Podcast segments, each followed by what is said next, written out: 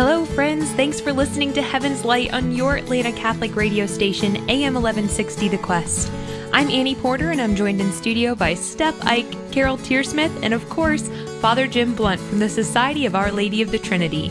And this hour, we're going to be continuing our topic on schools that we started last week, and then we're going to hopefully be able to talk a little bit about patriotism. But first, we know all good things start in prayer, so Father Jim, would you lead us in an opening prayer? Thanks, Annie. In the name of the Father, and the Son, and the Holy Spirit. Amen. Lord Jesus, we love you, and we love your beautiful and holy mother. We want to entrust to you and to your mother all the teenagers and the children of Atlanta, and from whatever city is listening in today. Lord, we love our children, but in many ways we know that our government, our culture, our schools have betrayed our children. We ask you to forgive us as a nation for not giving our children and our university students their birthright, to begin to love you with all their hearts and to love their families and to love their countries. Forgive us, Lord.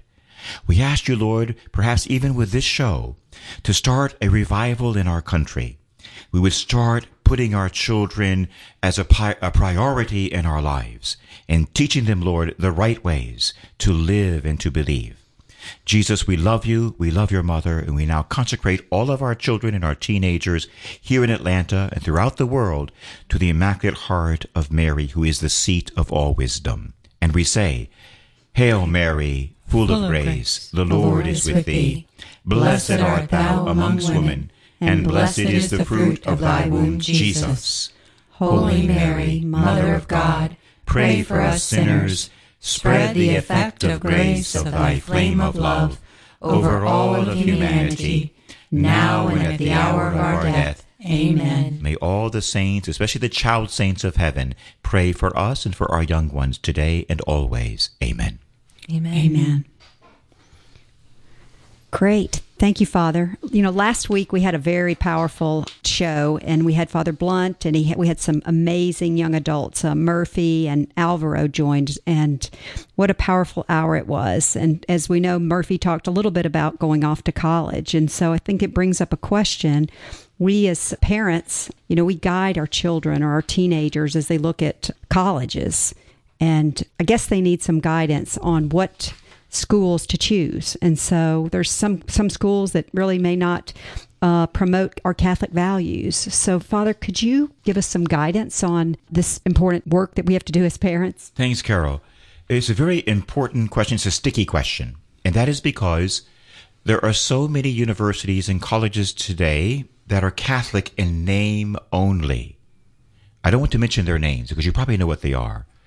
But as Stephanie said before the show, that they may have been Catholic when you and I went there, but they're no longer Catholic today. Mm-hmm. There's so much heresy, even blasphemy, and moral turpitude as well. Mm-hmm. So be very, very careful. We want to recommend to our beautiful listeners, to the teenagers and their parents, a list of at least 9 schools that are actually Catholic.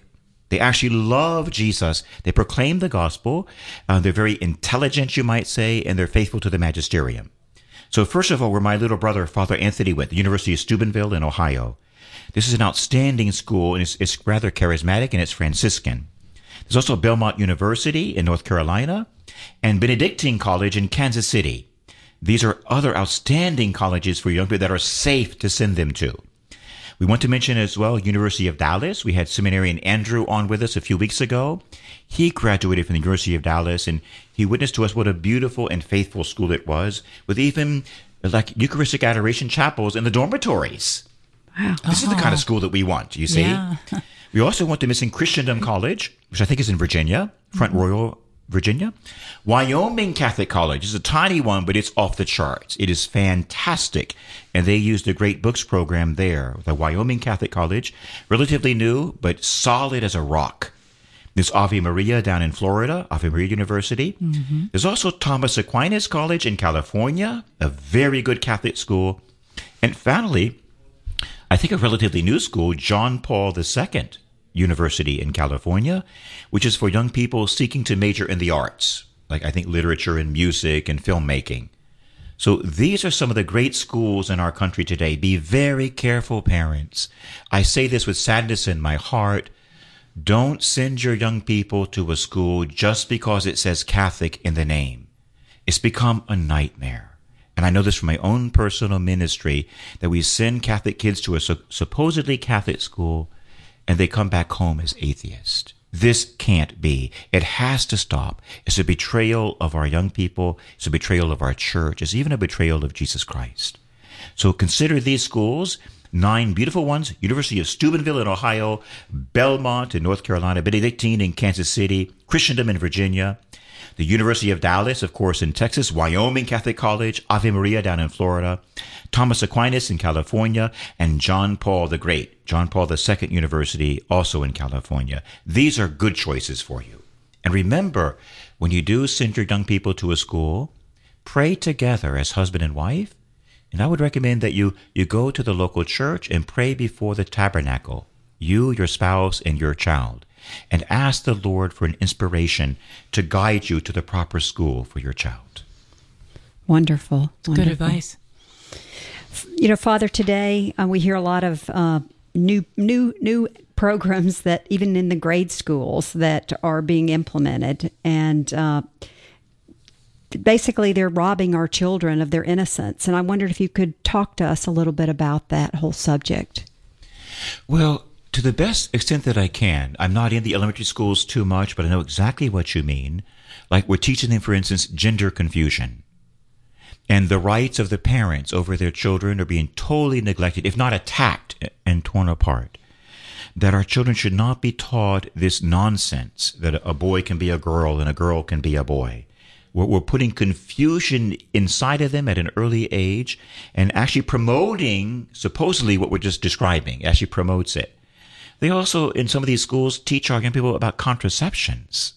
Unbelievable. So they also teach them atheism and anti-Christianity and anti-Catholicism. There are many, many things going on, even in our elementary schools, that are anathema. Stunning. It makes me think of Our Lady of Good Success in Ecuador, where she appeared to Mother Mariana Torres, whose body is utterly incorrupt, more than 400 years ago. And Our Lady said to Mother Mariana and a host of other sisters in the convent, at least 6 other sisters together, Our Lady appeared to them. And back in the 1600s, Our Lady told them that by the middle of the 20th century, that darkness would begin to invade the country and the world. Darkness, by the year 1950. And then Mama told Mother Mariana that by the year 2000, the darkness and the impurity and the sinfulness would be so great that you could barely find even one innocent soul, even among the children. Boy. This is like mortal sin on a universal level, mortal sin, what we've done to our children. And I always think in this light of the iPhones and the iPads and the computers and the television, especially cable television, that these have been the instruments, it seems to me, to destroy our country and to destroy our young people. Do you know, when I was serving in Belize in Central America, we had a prime minister there, the first prime minister of the country. He was Catholic. He went to daily mass. And you know, one of his first directives for the whole country was this. He's the first prime minister in the history of the country of Belize. He outlawed American television. Oh, wow. Incredible. Because he knew that it was corrupt. Wow. And the next prime minister allowed it in. The next one, from another party, and the country went downhill immediately. It brought corruption, impurity, prostitution, homosexuality, marital infidelity, violence into all of our homes. It began to destroy the country. The country's been in bad shape ever since. Isn't that interesting? It sure is. Mm. That may be what Our Lady almost certainly was referring to, that we've lost the innocence of our children. And I would recommend to the parents, you've got to find a battle plan. You have to pray the rosary together, moms and dads, pray the rosary, and maybe pray certain deliverance prayers like the St. Michael the Archangel prayer, that God would protect your children and guide you in raising your children. But it's never a good idea to give your children a carte blanche on their televisions and their iPads and their computers. I would say no child should have a computer, even teenagers, alone in their bedrooms, including a television alone in their bedrooms. Let them be in a public space, all the televisions and all the computers. Protect your children, bless your house with holy water every day, and put up limitations on what they can and can't see, and then kneel down on the floor and pray, we might say with tears, asking Jesus and Mary to protect your children from the plague of the modern telecommunications systems. Mm-hmm. It's destroying our young people. It's been prophesied over and over again by the saints that there would come a time, one of the two saints said this, there would come a time in history, one over 1,000 years ago said this, he saw a black box in every living room and every family home across the world, he said, including in Catholic homes. He didn't know what it was. His name was St. Nilus. He was a hermit more than 1,000 years ago. He didn't know what it was, a black box, even, he said, even in Catholic homes. And he said it was teaching their children a false gospel and a false Messiah. Now, this is shocking and it's frightening. That's what's happening today. So I want to recommend to the parents who are listening, you've got to take stock of what's happening. Do not let your children watch whatever they want. It's absolutely dangerous. Let me give one more story. This is out west in this country. I was working with a family out west, and I worked with the mom and dad and with the teenagers. And one of the teenage boys came up to me, and it was his turn privately to talk to me. And the boy started crying. And there's a little boy, a 14-year-old from a good family, a good Catholic family who go to Mass all the time. And they have Wi-Fi in their house. And all the boys have it on their iPhones. And the young man told me that he was addicted to pornography. He couldn't stop watching it. And he was crying. And he's like choking, literally choking, Father, I don't know how to get free. And I said to the young man, I understand. Can I talk to your dad about this? This is a confession, so I can't reveal anything you said to me. But I am allowed by canon law to ask your permission to bring this up to your dad. Not to tell him what you're doing, but with your permission, I'm going to ask your daddy if he can turn off the Wi-Fi in the house, just to protect you. And he wanted it, the child wanted it to be, said, Father, no, I'm too embarrassed. But I said, it's killing you. It's killing you. It's better to be embarrassed, but to be saved. Mm-hmm. It's up to you. But I'll talk to your dad. I will not tell him who it was. After all, your brothers came to me for confession too. He doesn't know which one of you it is. Don't even worry about that. I'm not going to mention any names. But with your prayer, I'm going to ask Daddy, Daddy, I love you and I love your family. Can you protect your children? What do you mean, Father? I mean, turn off the Wi-Fi tonight. He finally gave me permission because it was dangerous. As mortal sin, it was killing the boy. He wanted to be free. I encountered the father that night and spoke to him. That is a good man. Can I tell you? The father started crying in front of me. He was a big, tough cowboy. He started crying, tears. Father, I didn't know. I didn't realize that. And I said, I'm sorry, Papa. It's not just your family. It's all over the world. You've got to protect your sons and daughters. So be aware of this, friends. I believe the telephone, the television, the computers really have become our enemies in this day and age. You're better off actually without them, to be honest with you. Mm-hmm. So be careful, and pray to Our Lady for the salvation of your children. God is going to rescue all of us soon. Mm-hmm. Wow. Good advice. So, Father, one thing that we've talked about is years ago, I think in the 60s, a law was passed to stop prayer in school. And so have we brought all this on ourselves by this action that our country's taken? The prayers of children are immensely powerful. I would say they're actually more powerful than our prayers, even more powerful sometimes than the prayers of priests and religious, because their hearts and souls are innocent. And so what we did in one fell swoop with the Supreme Court decision, Ingo versus Vitale, back in 1962, it outlawed all prayer in our schools. And so overnight, you might say, I don't know the exact number, I'm just going to guess, overnight, 30 million children stopped praying. Now, we had prayer going up to the one true God every day, Monday through Friday, going up for the president and for the country. Prayer from innocent hearts and souls, including the Lord's Prayer, was going up. Suddenly, it stopped like that. Now, this was a mistake, to put it mildly. And I want to share with you how the Lord really impressed this on my heart and soul, the devastating effect it had on our country, because our country went downhill from there. There's actual statistics to prove this, how crime went up, and pregnancies outside of marriage went up, and drug abuse went up. Unbelievable. From that very year, everything went crazy in our country. But I had an experience that was something I would say unique and beautiful. I was in the seminary studying to be a priest. And I had a very vivid dream one night. I was in my room sleeping overnight, and I had this dream. And of course, you know, we have preaching classes in the seminary. So I was thinking about my preaching class, and suddenly I saw myself in my dream preaching as a future priest. And I was saying these things to the good people, and I began to go into this part of the homily that I was giving. It was all in my dream. And I spoke to the good people who were in front of me in my dream, and I told them, we withdrew all prayer from our schools. And all these innocents, 30 million kids, stopped praying protection over our country. And 1 year later, in 1963, our president was assassinated brutally in public from a school building. Mm-hmm. And I woke up in the middle of the dream at those very words. I jolted out of my bed and sat straight up. I don't know where those words came from. I never said them before, you know, when I was conscious. They came, I think, from the Holy Spirit. I stood up, and in my room, it was shaken. That we withdrew prayer from our schools in 1962. Then from the Texas School Book Depository, Lee Harvey Oswald shot a rifle and killed our president from a school building a year later because the children were not praying. Mm-hmm. The only thing left in the school building were rifles, no children praying. Now, we know from all the theories, and I know this too, that probably the president was hit 3 or 4 or 5 times from various rifles coming from various locations.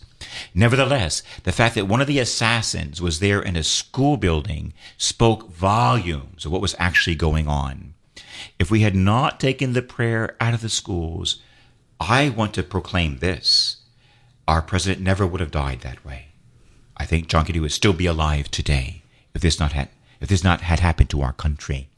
This, I believe, shows us the incredible, immense power of prayer. Thank God we have a president today who is pro-life, pro-Christian, and pro-prayer.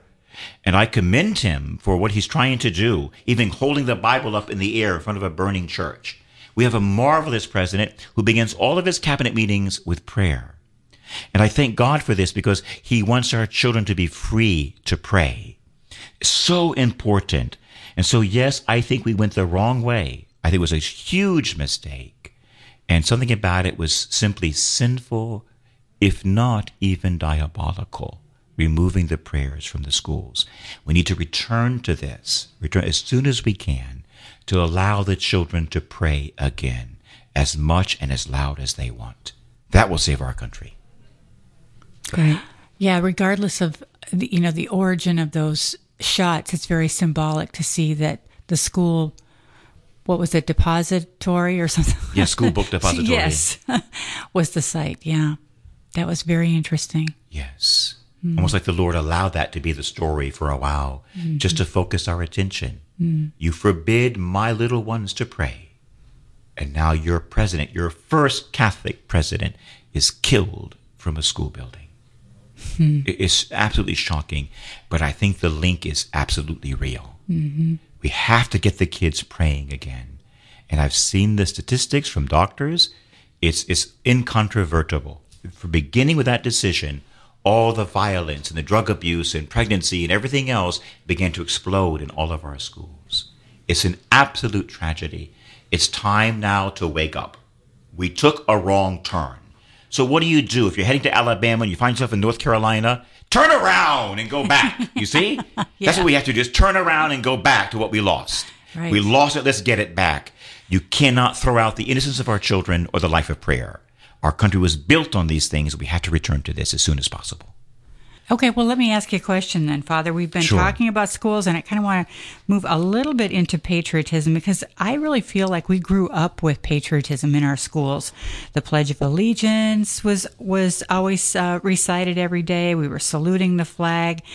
And, now it seems like we're teaching our students none of this, at least at the higher levels. Do we need to rescue them, and how at this point? Well, I think the kindest way to put it, and I believe this, I know this to be true. I work with a lot of teachers as well. I believe our public schools today, to put it most simply, they are a danger. I'm sorry, D-A-N-G-E-R. They are a danger to our young people.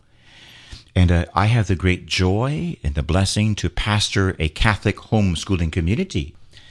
And where I see our children, they don't go to public schools, but they stay home and are taught with great Catholic accredited programs by their parents. And the children, they seem to be so healthy and happy and much less problems than other teenagers, with a strong belief in God. And when we have Mass, even during the week, our teenagers will come. The only problem I have really on the property is that sometimes two boys might get into a fight at who gets to serve the Mass that day. It's about the only problem we really have. So I'm seeing that homeschooling is actually an answer, an antidote to what's going on right now. Consider homeschooling your children, but now it looks like, as Andy reminded us in the break, it looks like it's going to be mandated, that many of our schools won't even open this year. Yeah, in many states or many counties, right? All right, y'all, it's time for a quick break, and we'll be back with more from Heaven's Light. This is Bishop Ned Schlesinger, the Auxiliary Bishop of Atlanta. Listening to the good news over the radio is a wonderful way to be involved in and to learn about our faith. Thank you for being a loyal listener of AM 1160 The Quest. God bless you.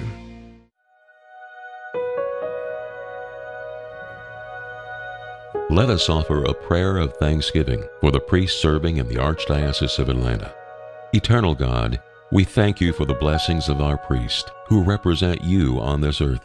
Make them more greatly aware of the grace that you pour out through them as they minister the sacraments, and help them to fall more deeply in love with you after each and every Mass that is celebrated. Please strengthen them so that they may lovingly and courageously shepherd your flock. May we support the priest in the Diocese of Atlanta by offering them kind words, deeds, and assistance. We thank you, God, for the gift of your priest. Allow them to remain an example of your truth and a guide to all those he is entrusted to serve. We ask these things of you, our Lord, our eternal priest. Amen.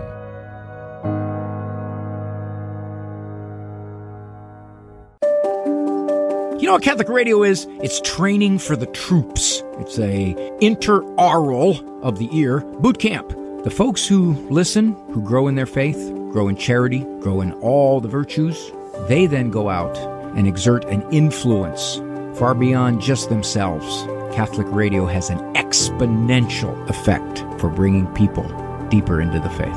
To donate, go to thequestatlanta.com. The Quest presents Pro-Life Minutes. Did you know that if you were born after 1973, 1/4 of your generation is missing? Perhaps that's why so many people longing for their soulmates have not been able to find them. They may have been aborted. Have you wondered who will find the cure for Alzheimer's, cancer, or diabetes? God may have already sent someone to discover those cures, but someone's choice ended their life before it began. Society tells us that we are alive because of our mother's choice. The world says that your worth comes from your convenience to others, but the maker of this world tells us otherwise. You are created in the image and likeness of God, full of dignity, and no one can take that away from you. So be not afraid. Let's show the world that every life matters by speaking up for life at every opportunity. For more homegrown wisdom, visit thequestatlanta.com. Do you have a friend or family member who's seeking to grow in spirituality? Know someone who's fallen away from their faith? Why not invite them to listen to AM 1160 The Quest? We offer a wide variety of the most prominent voices on Catholic radio. Inviting a friend has never been easier. Now there are 4 great ways to listen to The Quest. On your radio at AM 1160, online at thequestatlanta.com, on your smart speaker, and on the Quest Atlanta app. Please invite a friend to listen to AM 1160 The Quest today. Christopher Minutes, thoughts on making every day count.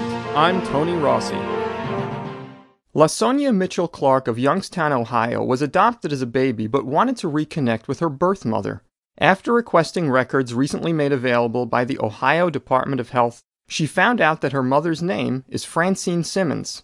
LaSonia looked Simmons up on Facebook, only to discover that her mother worked at the same company where she worked. As reported by CBS News, Simmons always wanted to find the daughter she gave away when she gave birth at age 15. Now, in addition to her birth mother, La Sonia has connected with three sisters she never knew she had. Simmons expressed great joy over finding her daughter, saying, "Now we've got a bigger extended family where we can just be together." This message was brought to you by the Christophers. Thanks for listening, and remember that it's better to light one candle than to curse the darkness.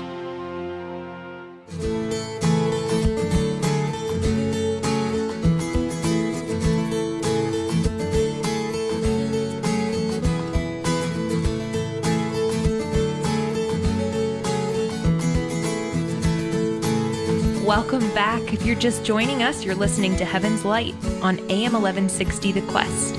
I'm Annie Porter, and I'm joined in studio by Steph Ike, Carol Tearsmith, and Father Jim Blunt from the Society of Our Lady of the Trinity. And Father, we've just been talking about patriotism prior to the break. When we say the word patriotism today, kind of as we view it in 2020, what do you think it looks like? Would we call what we see on television today patriotism? Especially what we see on the news programs is a definite no. We're seeing young people being inspired to burn down our country and to hate our country. And this is actually very, very sinful. Most people don't even realize, including many, many Christians don't realize, that patriotism is a virtue. It's not a nice thing. It's a godly virtue. And St. Thomas Aquinas teaches us in the Summa that patriotism is part of the virtue of piety.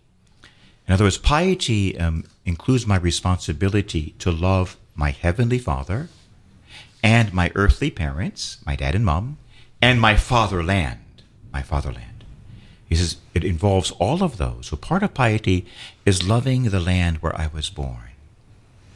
And one of the first thoughts that comes to my mind to all of our young people who are listening is, listen to this. I've been to quite a few places across the world. Every country has faults. Does our country have faults? Of course we do. The deeper question is, do you have faults? You do too. We all have faults. But every country has boo-boos. And perhaps he's raising up the younger generations to heal some of those faults. But along the way, you might make a few mistakes as well. The idea is this: every country has strengths and weaknesses, just like a person has faults and has great virtue as well. You don't hate your mom and dad or your brother and sister because they made a boo-boo. You don't hate them because they have a fault. They all have faults. And by the way, so do you and I. You love your parents and your family and your friends, even with their faults. And you love your country with her faults. And I can tell you quite categorically, if you lived in Germany or Uganda or Colombia, you will find plenty of faults there as well, maybe more. Does that mean a German child should hate Germany? Should a Ugandan teenager hate Uganda? Should a Colombian young adult burn down Colombia? Give me a break. Every single country has its faults, and every single country has its virtues.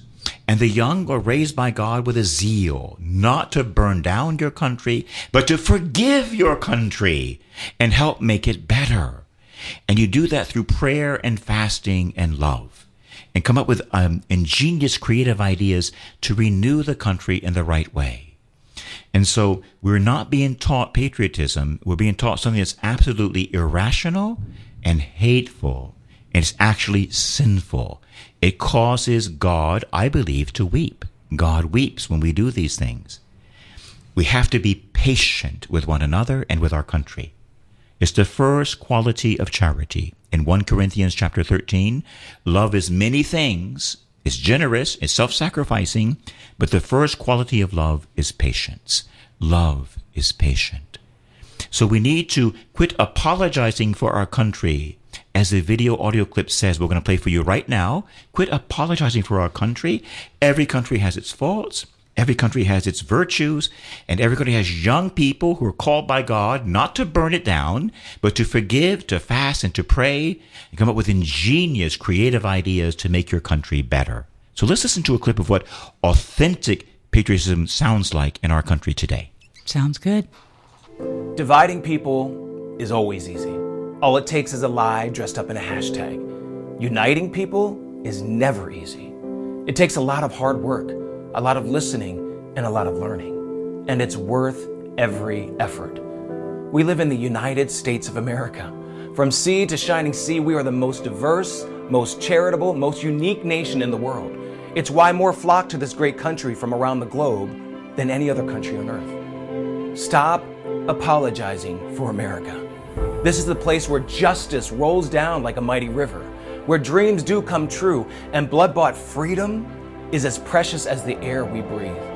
It's the place where even biracial adoptees like Colin Kaepernick can become adopted and loved by white parents to become a multi-million-dollar athlete and activist. We are the United States of America, and we can't breathe in the smoldering ruins of anarchy and violence. We thrive when we embrace the truths that are self-evident: life, liberty, and the pursuit of happiness. This land of opportunity makes people like Dr. Ben Carson possible, once a young child who grew up in poverty with his brother and his single mom. He became a world-renowned pediatric neurosurgeon. It makes success stories like Kathy Hughes possible. She's an African-American woman who, despite an unplanned pregnancy, founded the hugely successful Urban One Media Network. She rejected aborting her son and chose to be stronger than her circumstances, saying, quote, "I became an entrepreneur because of him," end quote. Or how about Kalpana Chawla, an Indian-born immigrant who became an American citizen and the first woman of Indian ethnicity in space. We have so much to celebrate in these United States of America, where our national creed is centered on the truth that we're all created equal. Red, yellow, black, brown, and white, left, middle, and right. We rise together or we fall together. Let's rise. Let's stand for the country that is still the beacon of hope to the world. Our solutions are not political. They're deeply personal, they're moral, they're spiritual. When we truly are one nation under God, we can be indivisible. America, we haven't even seen our best days yet. So stop apologizing and start uniting. So folks, if you enjoyed that audio clip and are interested in looking at the video, I believe it's from Catholic Vote, and it's called Rise Up America. Father, what's our responsibility in God's eyes when it comes to the country? What would you say? Well, as Annie says at every show, all good things begin with prayer. And so the beginning of healing a country is to begin by praying for your country. Mm-hmm. And let me see if I have that quote present. I do. From 2 Chronicles chapter 7, a very good quote from your Catholic Bible, where the Lord says to his people, "If my people who are called by my name will humble themselves and pray and seek my face and turn from their evil ways, I will hear them from heaven and I will pardon their sin and I will heal their land." You see, it has to begin with prayer. You know why? Because the destruction started with the absence of prayer. The reason why we're in trouble is because we abandoned prayer. That's why we're dying as a nation. We have to return now to prayer. And as we pray, God will not only heal our nation, he will inspire us, including many young adults. He will give them inspirations from heaven of what they can do to make our country a better place. And I feel compelled to mention this, that one reason why the young people are rioting, that they're being paid to do it, among other things, being paid for this, and they were primed by their own universities and colleges, they're not being taught the authentic Christian faith. And what I'm getting at here is the dogma of original sin, that we were all born flawed. Everyone was. And what always goes through my mind when I see like a young person tearing down another statue of Thomas Jefferson or George Washington or of a saint, my first thought is, wow, so you are without sin.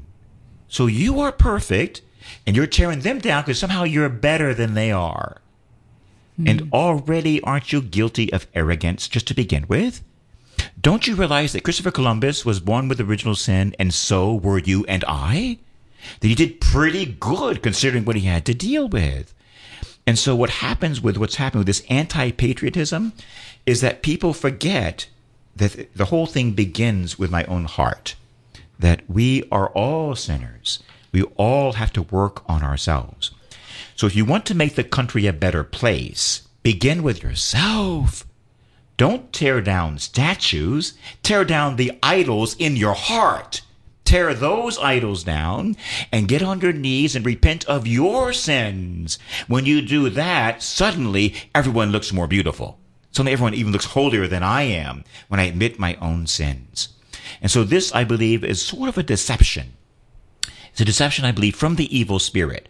That we look, this is what communism and socialism does. It always looks for the evil in someone else.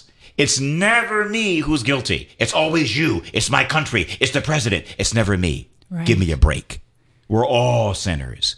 We're all big, fat sinners is what we are. And Jesus died for all of us. And so like my mama used to say, never throw stones. If you live in a glass house, don't throw stones. Stop tearing down these statues of sinners until you become perfect. When you become perfect, then I'll give you permission to tear down a statue or two, maybe in my backyard. Other than that, work on the statues, the idols in your own heart. The country becomes better person by person. It becomes better, you know, as John Paul said, that the country and the church is never changed by programs. The country and the church is changed by saints. If you want this country to be more saintly, you become a saint first. Then we will listen to you, and you will do good things, and God will work through you even in miraculous ways. So the first place to begin is in myself and with prayer. That's how we begin to change our beloved country. And I would add this, ask God for the grace to love your country. If you're in Poland, I tell you, love Poland. If you're from Zambia, love Zambia. If you're from Ecuador, love Ecuador. Love your country. Give praise to God for what is given to you and its flaws. Don't broadcast them. Do you tell the flaws of your parents to the world? Don't broadcast the flaws of your country. Work on them quietly, prayerfully, lovingly, and humbly. Work on the flaws of the country. Maybe that's why you were born. Not to burn it down, but to heal your country. Mm-hmm. I remember John F. Kennedy saying, I believe he was quoting from a great American poet. He said, ask not what your country can do for you. Ask what you can do for your country. There is true words of wisdom from a true president. He had his flaws too, by the way. But wasn't that beautiful what he said? Yes. Mm-hmm. Let's see what we can do for our country. Let's repent of our own sins first and tear down the statues in our own hearts. Become holy and humble. Then you'll know what to do next. Mm-hmm. Amen. Amen. So to me, if I recall this, Christopher Columbus went back to Spain, and Queen Isabella wanted to have the United States, the new country, consecrated to Our Lady. So she's always been a guardian of the United States. Isn't that correct? She is. In fact, it's not well known here in the U.S., but in Europe, they're seeking to canonize Queen Isabella, to make her into a saint. Really? She was a godly woman. Wow. So, like you say Mama, you call her Mama, and we're starting to call her Mama sometimes endearingly. We were endowed with rights, I think, that seem to be truly from the divine will. And at least I believe that. And so, to me, I think that's really given us this rich, gifted, moral life. In what way do you think that from the very beginning, as we just said, if she was part of a consecration, you know, giving Mary our country to take care of. In what way do you think that Mary's really been watching over our country right from the start? Well, apart from the great state of Maryland, that Our Lady... That's a good one. She's been present from the very beginning, and I want to share with your beautiful listeners something that's not well known, and it should be better known. I think it's almost been covered up, but it's actually found in a book in the Library of Congress that was printed in the year 1820. And it was written by an army man, I think some sort of officer, who was an attendant to General George Washington. And he wrote down what President Washington told him. At that time, he was just the general. I think he was in Valley Forge when this vision happened. But I wonder, team, do you realize that our first president received a vision from a heavenly lady he said was most strikingly beautiful? Almost certainly the Virgin Mother of God appeared to our first president. There's historical evidence. It's overwhelming. He had a vision, and George Washington relates, and the scribe wrote it down, that he had told his attendants to stand guard over his tent. He was not to be disturbed that afternoon. He had a lot of work to do, maybe doing some sort of battle strategy and battle planning and assignments. And he looked up in the middle of his work. His guards were guarding the tent so no visitors could come in. And he looked up because it was like a flash of light in the room. He looked up and he saw this ball of light, and it got bigger in front of him. And he said the most beautiful woman he had ever laid eyes upon, a woman of heavenly visage, he said. A heavenly beautiful woman appeared to him and began to speak to him. He at first wanted to chastise her. And he wanted to say, "What are you doing here?" But when he began to speak to her, he found himself paralyzed. He couldn't move his hands. He couldn't move his lips. He was like frozen. She became bigger and more beautiful, and she addressed him as the Son of the Republic. And she said to him, "Son of the Republic, look," she said, "and learn." She stretched out her beautiful right arm, and clouds came into the tent, and a vision unfolded before our first president. In his own words, he saw this huge war taking place, and he realized immediately it was the war he was fighting. It was the Revolutionary War. And Our Lady showed him what was happening. It was a prophetic vision. She showed him that he would win. She showed him that they would win this battle and that this new nation would be established and it would flourish like never before. It was beautiful what he saw after the battle. Now listen to this. Here's Our Lady coming from heaven to our first soon-to-be president, giving a vision of the establishment of this country, showing you that this country was ordained within God's most holy will. And there's the Virgin Mother of Jesus Christ, the Queen of the universe and the Queen of the Church, in the tent of our first president as general, because our mother wears combat boots as well. And then Mary, she does indeed. And her weapon is that Holy Rosary that all of us can pray, including our beloved Protestant brothers and sisters. We love our Protestants, don't we, sisters? Yes, we do. Love our Protestant brothers and sisters. We want to give you the Rosary. Why? Because we love you. We want you to be safe and protected, because the Rosary will win the battle, is the Rosary. But then our Holy Mother, she looked at George Washington. The dream, the vision sort of disappeared in a cloud. And Mother Mary looked at our first president, who was still general, and called him Son of the Republic. She said to him, "Look and learn." She reached out her hand, and a second vision unfolded in front of our president from the Virgin Mother of God. And he saw his new country 100 years later. And he saw another war. And he was shocked, to be honest with you, shocked. And he saw it was a war of the races, the Civil War. Mama showed him the Civil War long before it happened. And he could see it was an awful war, even worse than the Revolutionary War, where brother spilled brother's blood. And it really disturbed him and made him sad. But Our Lady, the Queen of Prophecy, just like her son Jesus, who is the King of Prophets, prophecy from heaven always ends on a positive note. And so Our Lady showed our first president that this would finally, in the end, because of prayer, it would end well. And the country would survive and be reestablished, and we all would be equal, and the country would thrive again for another 100 years. And so for that, our future president was grateful. The vision disappeared. And then Our Lady turned to our first president, who was at that time general, and called him again, Son of the Republic. She said to him, "Look," she said, "and learn." And again the clouds came back, and when they parted, he saw the globe.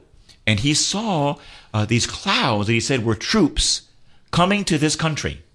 And Our Lady told him, "This will be the third and greatest battle of this new country," she said. "It will be the worst in history." She told him the whole world will be aligned against your country. And he saw coming from Europe, from Asia, and even from Africa, these clouds of different colors that represented other nations in the military invading our country. And Our Lady, she told him that it would be a desperate situation and the most violent, the most gruesome war in history. She said, "The whole world will be aligned against your country." But then she showed our future president and I'm going to say our future Catholic president, because I'm going to tell you about that in just a moment. He was baptized Catholic before he died, our president, George Washington. She showed him little communities across the United States of America, communities of Christians grouping together in the middle of this war, raising their hands to heaven, praying to God to spare our country. And when enough of these little prayer groups raised their hands to heaven, he saw, Our Lady allowed him to see, like 1,000,000 angels flying down from heaven over this country, driving away the invaders. He saw them all go back across the ocean to their homeland. And Mama Mary told our future president, you will win this third and final battle. It will be the greatest victory of all history, and your country will thrive again after this third battle. Wow. And we believe, of course, that's now. That's this battle right now. It's not just Republicans versus Democrats. We're fighting communism and socialism and the New World Order and certain billionaires whose names I won't mention who are funding all of this nonsense. But Our Lady, with the power and the gift of God, everything Mary has comes to her freely from Jesus.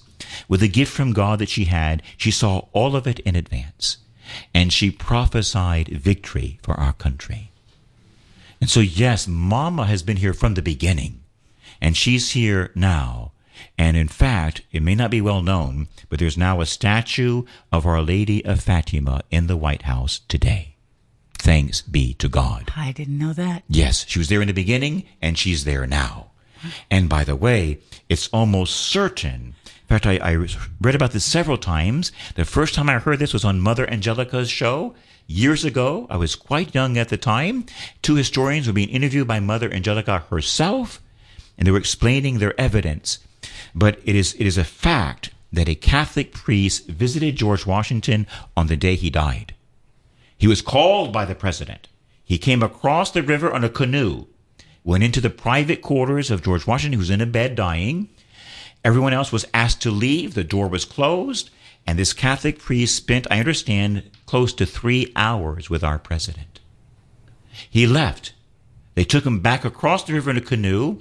And the words are recorded by this priest. He was a Jesuit priest, a Jesuit missionary. As he spoke to his fellow Jesuits, he got back that night. One of the Jesuits said, the father said to them, brothers, don't worry. It's all been done. What does that mean? It's all been done. Mm-hmm. We believe that our president was guided by the Virgin Mary and by the Holy Spirit. He was baptized on his deathbed. It's almost certain. There's even more evidence than this. So realize, brothers and sisters, whether you're Catholic or Protestant or Jewish or even atheist, that we love you and God loves you and Mary loves you. And she and her son, they love this country. This country was ordained in the divine will from the beginning. It's been the greatest country in the history of the world. And that's why this country is under attack to destroy it. Because we stand for purity and for the family, for patriotism, for courage, for the Bible. That's why we're under attack. It will appear that we are losing, but in the end, because of Our Lady's intercession and our little prayers, we're going to win this battle too. Thanks be to God. We're going to win this battle. And I'm going to quote from the Holy Bible, from Psalm 102, that I used in the last show. Just a little bit from that psalm to show you what's about to happen. It says this, God looked down from heaven to the earth, that he might hear the groans of the prisoners. I want to add this, that he might hear the groans of the Americans and free those condemned to die. And it goes on to prophesy, the sons of your servants shall dwell untroubled, and their race shall endure before you, that the name of the Lord may be proclaimed in Zion, proclaimed in the church, proclaimed in America. Something fantastic is coming. Let's love our country and pray for our country. The victory is assured. The victory is assured. Amen. Amen. Amen. So you've taken us back a couple hundred years, and now we see where things are right now. You know, when do you think we went off the tracks? Well, I think we went off the track. I mean, success, you might say, is our worst enemy. That's true for everyone. It's true for priests as well. St. Bernard of Clairvaux had a terrible problem in Clairvaux with the Cistercians. You know why? He had the best, holiest, most efficient, intelligent monastery in the world. Because of that, everyone was attracted to him and his community. And when they would come, they would leave gold behind. They would leave gifts. Honestly, to this day, that's what they do. They left gifts of money and gold and silver and icons and statues. So in a short period of time, this holy, faithful, pious, God-loving, salvific community became filthy rich. And St. Bernard, who truly was a saint, was deeply concerned for his monastery. They became filthy rich, and everything was gold-paneled. And he could see the effect it was having on his monks. And he had to begin teaching them, give it away, give it away. If they give you $1,000, keep $1 and give the rest to the poor. Beautiful instruction. You see, it even happens to monks. It does indeed. It's happened to our country. We became too successful. And what happens when God gives us so many gifts like this is what happens to us is this. Instead of loving the God of the gifts, we begin loving the gifts of God. Mm-hmm. That's happened in our country. Instead of loving the God of the gifts, we shift our focus to the gifts. We begin loving the gifts of God more than the God of the gifts. Riches have destroyed us as a nation in many, many ways.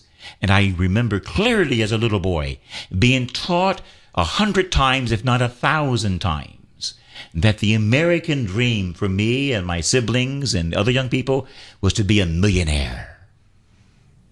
I call that the American nightmare, not the American dream. Because the Bible says this, the Word of God says this, even to America it says this, set not your heart on riches, even when they increase. So I believe we started to go wrong because of our success. We were a victim of our success. Now, we are a beautiful country. I believe we are the most generous country in the history of the world. Mm. I really do believe that. But I think being too successful can be a problem. We need mighty, strong, humble, and wise leadership to conquer this. I believe that's where the problems came in. I also believe that because we were so wealthy, we had the greatest armed forces in the history of the world. No question, no doubt. The greatest, most powerful, most wealthy armed services in the history of the world. And it was used for every possible war and battle. And what I'm getting at here is we have blood on our hands. We use our military, and I think we were manipulated as a country, manipulated in many ways to use our powers by certain people behind the scenes. But the use of our military, so endowed with so much money for modern weapons, to constantly kill has brought a bit of a curse on our nation. We need to apologize, and I appreciate our current president who does not want to get into wars at every drop of the hat. He's right about that. And lastly, I would mention the television. I would say television today is public enemy number one. The computer and the television is destroying the fabric of our nation, the computer itself and the television. We can conquer these things, but we can only conquer them if we will get down on our knees and seek his face and pray and turn from our evil ways, then God will hear our prayers. He will listen from heaven and he will heal our land. If we get on our knees and apologize like little children and begin to pray again, God can heal this nation. He wants to heal this nation. And I believe he will heal this nation soon enough. It will happen. Amen. Amen. Through Mama. Through Mama. One Hail Mary for victory. All right. Let's pray that Mama, she prophesied to our first president. May she prophesy again. Let's ask Mama to bring the victory that her son has promised. We can rise up again, not only as a Christian, but as a Eucharistic Catholic nation. Hail Mary, full of grace, the Lord is with thee. Blessed art thou amongst women, and blessed is the fruit of thy womb, Jesus. Holy Mary, Mother of God, pray for us sinners. Spread the effect of grace of thy flame of love over all of humanity, now and at the hour of our death. Amen. The Lord be with you. And with your spirit. May the God of love and courage and victory bless this land and bless everyone listening and your children. In the name of the Father, and of the Son, and of the Holy Spirit. Amen. Amen. And God bless America. Thank you, everyone, for listening to this hour of Heaven's Light on your Atlanta Catholic radio station, AM 1160 The Quest.